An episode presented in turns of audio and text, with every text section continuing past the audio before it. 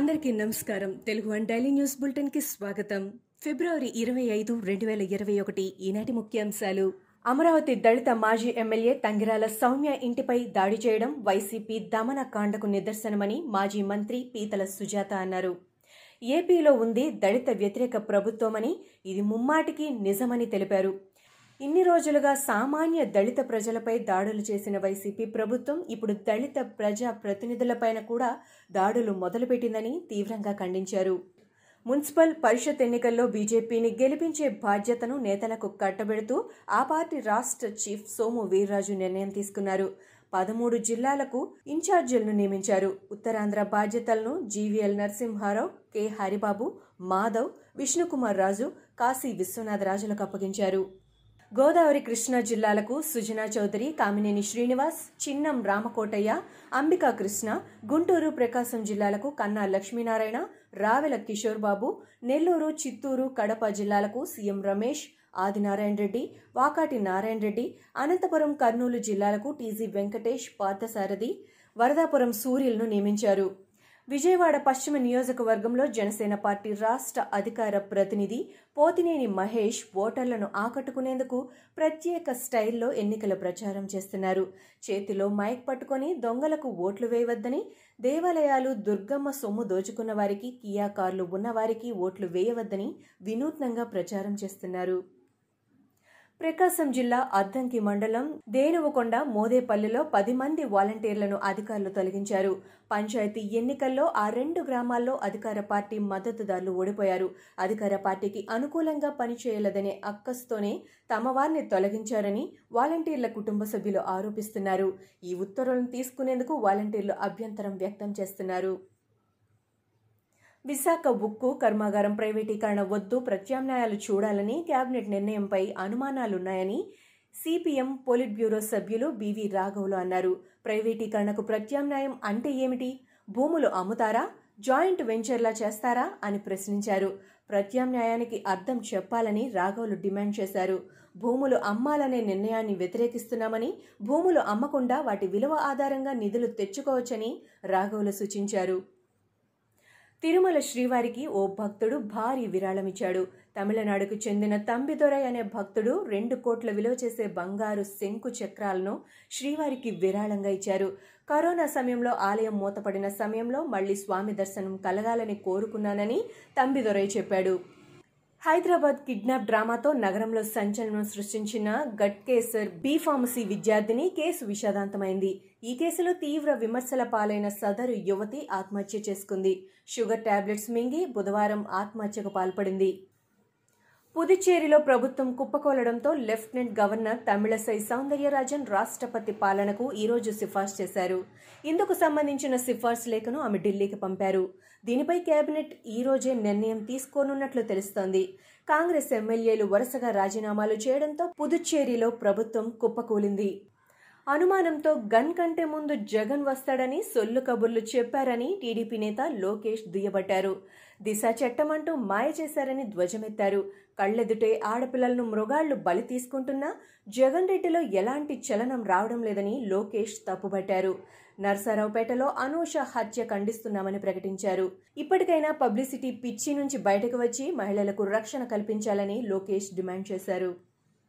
TDP నేత మాజీ MLA Jaleel Khan దేవాదాయ శాఖ మంత్రి వెల్లంపల్లిపై తీవ్ర స్థాయిలో మండిపడ్డారు. మంత్రి ఇంటి పక్కనే దుర్గమ్మ ఆలయం ఉందని ఈ రకమైన దోపిడీ జరిగితే మంత్రిగా ఆయన ఎందుకని ప్రశ్నించారు? ఇంత అవినీతి జరిగితే సీఎం జగన్మోహన్ రెడ్డి కళ్ళు మూసుకున్నారా అని అన్నారు. ఈ ఘటనపై ఎందుకు చర్యలు తీసుకోలేదని నిలదీశారు. వెల్లంపల్లికి రాజకీయ భిక్ష పెట్టింది తానేనని జలీల్ ఖాన్ అన్నారు. వెల్లంపల్లి సింహం అని చెప్పుకుంటున్నారని ఆయన గ్రామ సింహం మాత్రమేనని ఎద్దేవా చేశారు. విజయవాడ స్వరూపానంద మఠంపై ఓ వ్యక్తి ఎస్సీసీని ఆశ్రయించారు. స్థానిక ఎన్నికలు ముగిసే వరకు ఆశ్రమాన్ని మూసివేయాలని విశాఖవాసి రామ్ ఎస్సీసీకి ఫిర్యాదు చేశారు. స్వరూపానంద ఓ దొంగస్వామి అని ఆయన మండిపడ్డారు. స్వరూపానంద ఆశ్రమం వైసీపీ పార్టీ అడ్డాగా మారిందని ఆయన తప్పుపట్టారు. భీముల్లోని పదిహేను పంచాయతీల్లో వైసీపీ బెదిరింపులకు పాల్పడిందని ఆరోపించారు. ఓట్ల లెక్కింపులో అవకతవకలు జరిగాయని విమర్శించారు. భీమిలిలో మళ్ళీ ఎన్నికలు జరిపించాలని కోరామని రామ్ తెలిపారు. కేంద్ర ప్రభుత్వం ఇచ్చే పీఎం కిసాన్ అవార్డు సొంతం చేసుకుని వ్యవసాయ రంగంలో అనంతపురం జిల్లా మరోసారి సత్తా చాటింది.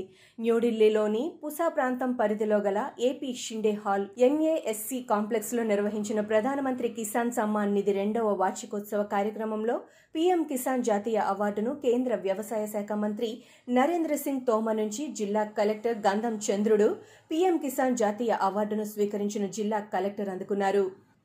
యూనివర్సిటీ విద్యార్థులు నిరుద్యోగులతో వైఎస్ షర్మిల సమావేశమయ్యారు. ఉద్యోగ నోటిఫికేషన్లు రావాలన్నా ఫీజు రియంబర్స్మెంట్స్ మళ్ళీ పూర్తి స్థాయిలో అమలు కావాలన్నా రాజన్న రాజ్యం రావాలని షర్మిలక్క చెప్పినట్లు విద్యార్థులు తెలిపారు. తెలంగాణ ఉద్యమానికి పునాదే యువకులని విద్యార్థులని అన్నారు. రాష్ట్రం వచ్చిన తర్వాత టీఆర్ఎస్ ప్రభుత్వం యువకులను పట్టించుకోలేదని ఆరోపించారు. గతంలో రాజన్న రాజ్యంలో యువతకు ప్రాధాన్యత ఇచ్చారని ఇప్పుడు షర్మిల కూడా తమకు ప్రాధాన్యం ఇస్తారని నమ్మి వచ్చామన్నారు. హైదరాబాద్ బీ ఫార్మసీ విద్యార్థిని ఆత్మహత్య ఘటనపై హైకోర్టు న్యాయవాది అరుణ్ కుమార్ హెచ్ఆర్సీలో ఫిర్యాదు చేశారు. అమ్మాయి జీవించే హక్కు కోల్పోయేలా పోలీసులు ప్రవర్తించారని తప్పుపట్టారు. కిడ్నాప్ కేసులో పోలీసులు అత్యుత్సాహం ప్రదర్శించి ప్రెస్ మీట్లు పెట్టడం వల్ల విద్యార్థిని మానసికంగా కృంగిపోయిందని తెలిపారు. బాధ్యులైన పోలీసులపై చర్యలు తీసుకుని విద్యార్థిని కుటుంబానికి ఆర్థిక సాయం ఇవ్వాలని హెచ్ఆర్సీని అరుణ్ కుమార్ కోరారు. రాచకొండ పోలీసులపై చర్యలు తీసుకోవాలని హెచ్ఆర్సీని ఆశ్రయించామని చెప్పారు. కేంద్రపాలిత ప్రాంతమైన పుదుచ్చేరిలో నారాయణస్వామి ప్రభుత్వం కూలిపోయిన అనంతరం ప్రభుత్వ ఏర్పాటుకు బీజేపీ సహా మరే ఇతర పార్టీ ముందుకు రాకపోవడంతో రాష్ట్రపతి పాలన విధించాలని లెఫ్టినెంట్ గవర్నర్ సౌందర్యరాజన్ తమిళసాయి ప్రతిపాదించారు. కాగా ఈ ప్రతిపాదనకు కేంద్ర కేబినెట్ ఆమోదం తెలిపింది. అనంతరమే పుదుచ్చేరిలో రాష్ట్రపతి పాలన ప్రారంభమైంది. నారాయణస్వామి ప్రభుత్వం కూలిపోయిన అనంతరం నుంచే పుదుచ్చేరిలో రాష్ట్రపతి పాలన రానుందని ఊహాగానాలు వెలువడ్డాయి. ప్రధాని నరేంద్ర మోడీపై సీఎం మమతా బెనర్జీ తీవ్ర స్థాయిలో ధ్వజమెత్తారు. ప్రధాని మోడీ పెద్ద ఎత్తున అల్లర్లు సృష్టించే వ్యక్తి అంటూ తీవ్రంగా విరుచుకుపడ్డారు. హుగ్లీలోని షాన్గంజ్ సభలో ఆమె ప్రసంగించారు. ప్రధాని మోడీ కేంద్ర హోంమంత్రి అమిత్ షా ద్వయం విపరీతమైన అబద్దాలను ప్రచారం చేస్తూ దేశవ్యాప్తంగా విద్వేషాల్ని పెంచి పోషిస్తున్నారని ఆమె ఆరోపించారు. ప్రధాని మోడీ అల్లర్లు సృష్టించే వ్యక్తి అని అల్లర్ల ద్వారా ట్రంప్ సాధించిందేమిటని అంతకంటే ఘోరమైన ఇబ్బందులను మోదీ ఎదుర్కొంటారని హింస ద్వారా సాధించేది ఏమీ లేదు అని మమత వ్యాఖ్యానించారు. ఇవి ఈనాటి ముఖ్యాంశాలు. మరికొన్ని ముఖ్యాంశాలతో మళ్ళీ రేపు కలుద్దాం. ఈ షోని క్రమం తప్పకుండా వినాలనుకుంటే మీరు ఈ షో వింటున్న ప్లాట్ఫామ్లో కానీ లేదా Google podcast Apple podcast Gaana మరియు ఏ ఇతర పాడ్కాస్ట్ యాప్లోనైనా సెర్చ్ చేసి సబ్స్క్రైబ్ అవ్వండి. కొత్త ఎపిసోడ్ వచ్చినప్పుడు మీకు అప్డేట్ వస్తుంది. అంతవరకు సెలవు. నమస్కారం.